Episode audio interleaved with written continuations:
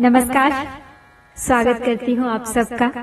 दुर्गा सप्तशती संपूर्ण पाठ के अठारहवें चरण में।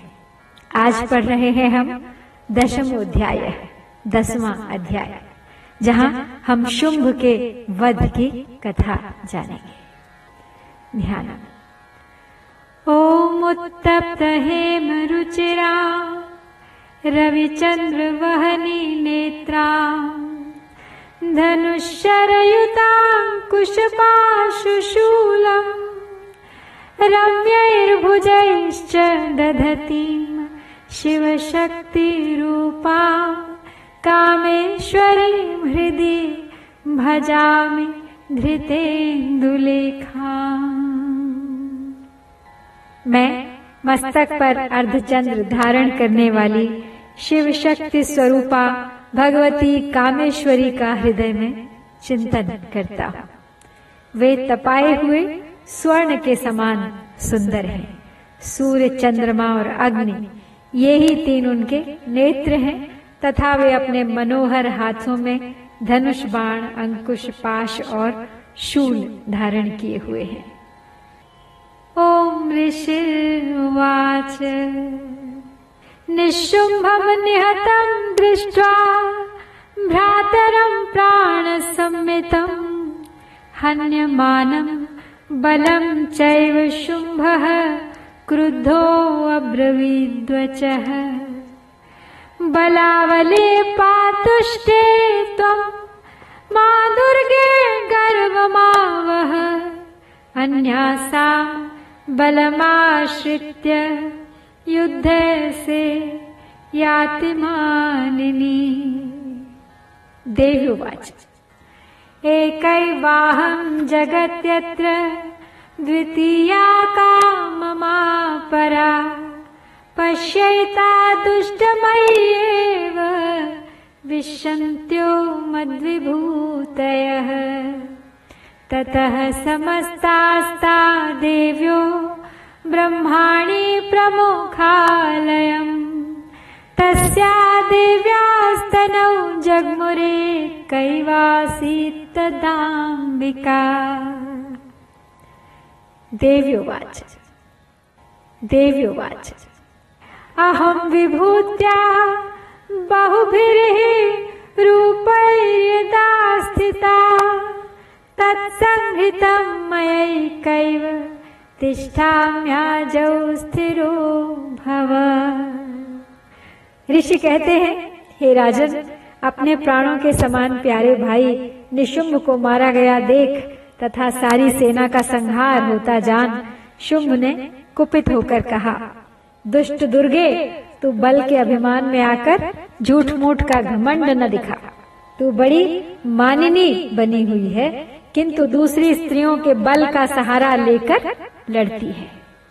तो देवी बोली, ओ दुष्ट, मैं अकेली ही हूँ इस संसार में मेरे सिवा दूसरी भला कौन है? ये सब मेरी ही विभूतियाँ हैं। अतः मुझमें ही प्रवेश कर रही हैं। तदनंतर ब्रह्माणी आदि समस्त देवियाँ अंबिका देवी के शरीर में लीन हो गईं और उस समय केवल अंबिका देवी ही रह गए तो फिर देवी बोली, मैं अपनी ऐश्वर्य शक्ति से अनेक रूपों में यहाँ उपस्थित हुई थी। उन सब रूपों को अब मैंने समेट लिया है। अब मैं अकेली ही युद्ध में खड़ी हूँ। तो अब चेतावनी है, तुम भी स्थिर हो जाओ। ऋषिरोवाच ततः प्रववृते युद्धम देव्या, शुम्भस्य चो भयोः, पश्यताम् सर्वदेवानाम् सुराणाम् च दारुणम्। शरवर्षैः शितैः शस्त्रैस्ततथास्त्रैश्चैव दारुणैः। तयोर्युद्धम् भूद्भूदयः सर्वलोकभयङ्करम्। दिव्यान्यस्त्राणि शतशो मुमुचेयान्यथाम्बिका बभञ्जतानि दैत्येन्द्रस्तत्प्रतिघातकर्तृभिः। मुक्तानि तेन चास्त्राणि दिव्यानि परमेश्वरी।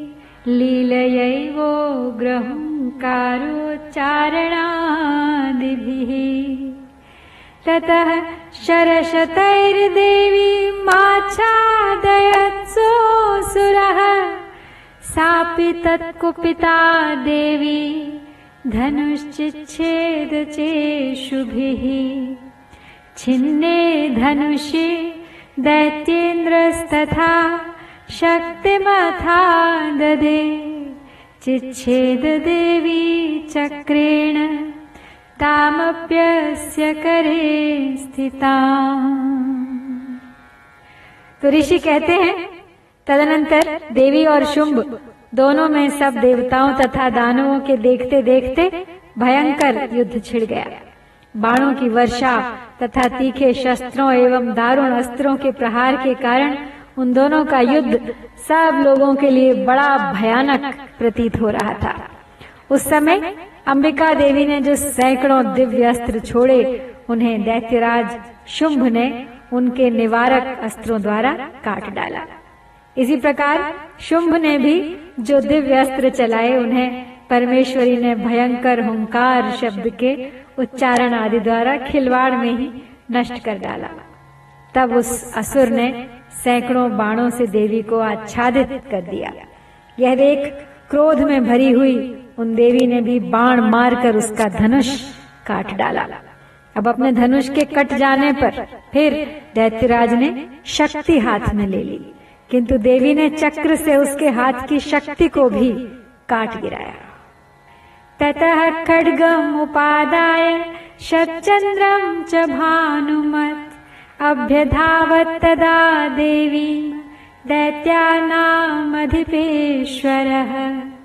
तस्यापतते वाशु खड्गं चिच्छेदचण्डिका धनुर्मुक्तैः शितैर्बाणैश्चर्म चार्ककरामलम्।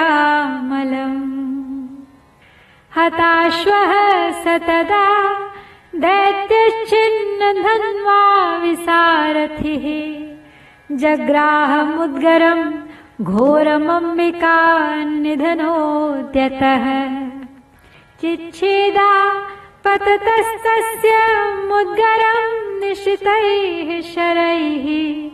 तथापि सोऽभ्यधावत्ताम् मुष्टिमुद्यम्य वेगवान्। स मुष्टिम् पातयामास हृदये दैत्यपुङ्गवः देव्यास्तमुचापि सा देवी तलेनोरस्य ताडय। तत्पश्चात दैत्यों के स्वामी शुंभ ने सौ चाँद वाली चमकती हुई ढाल और तलवार हाथ में ले उस देवी पर धावा बोल दिया। उसके आते ही चंडिका ने अपने धनुष से छोड़े हुए तीखे बाणों द्वारा उसकी सूर्य किरणों के समान उज्जवल ढाल और तलवार को तुरंत काट दिया। फिर उस दैत्य के घोड़े और सारथी मारे गए। धनुष तो पहले ही कट चुका था। अब उसने अंबिका को मारने के लिए उद्यत हो भयंकर मुदगर हाथ में ले लिया। उसे आते देख देवी ने अपने तीक्ष्ण बाणों से उसका मुदगर भी काट डाला, जिस पर भी वह असुर मुक्का तान कर बड़े वेग से फिर देवी की ओर झपटा।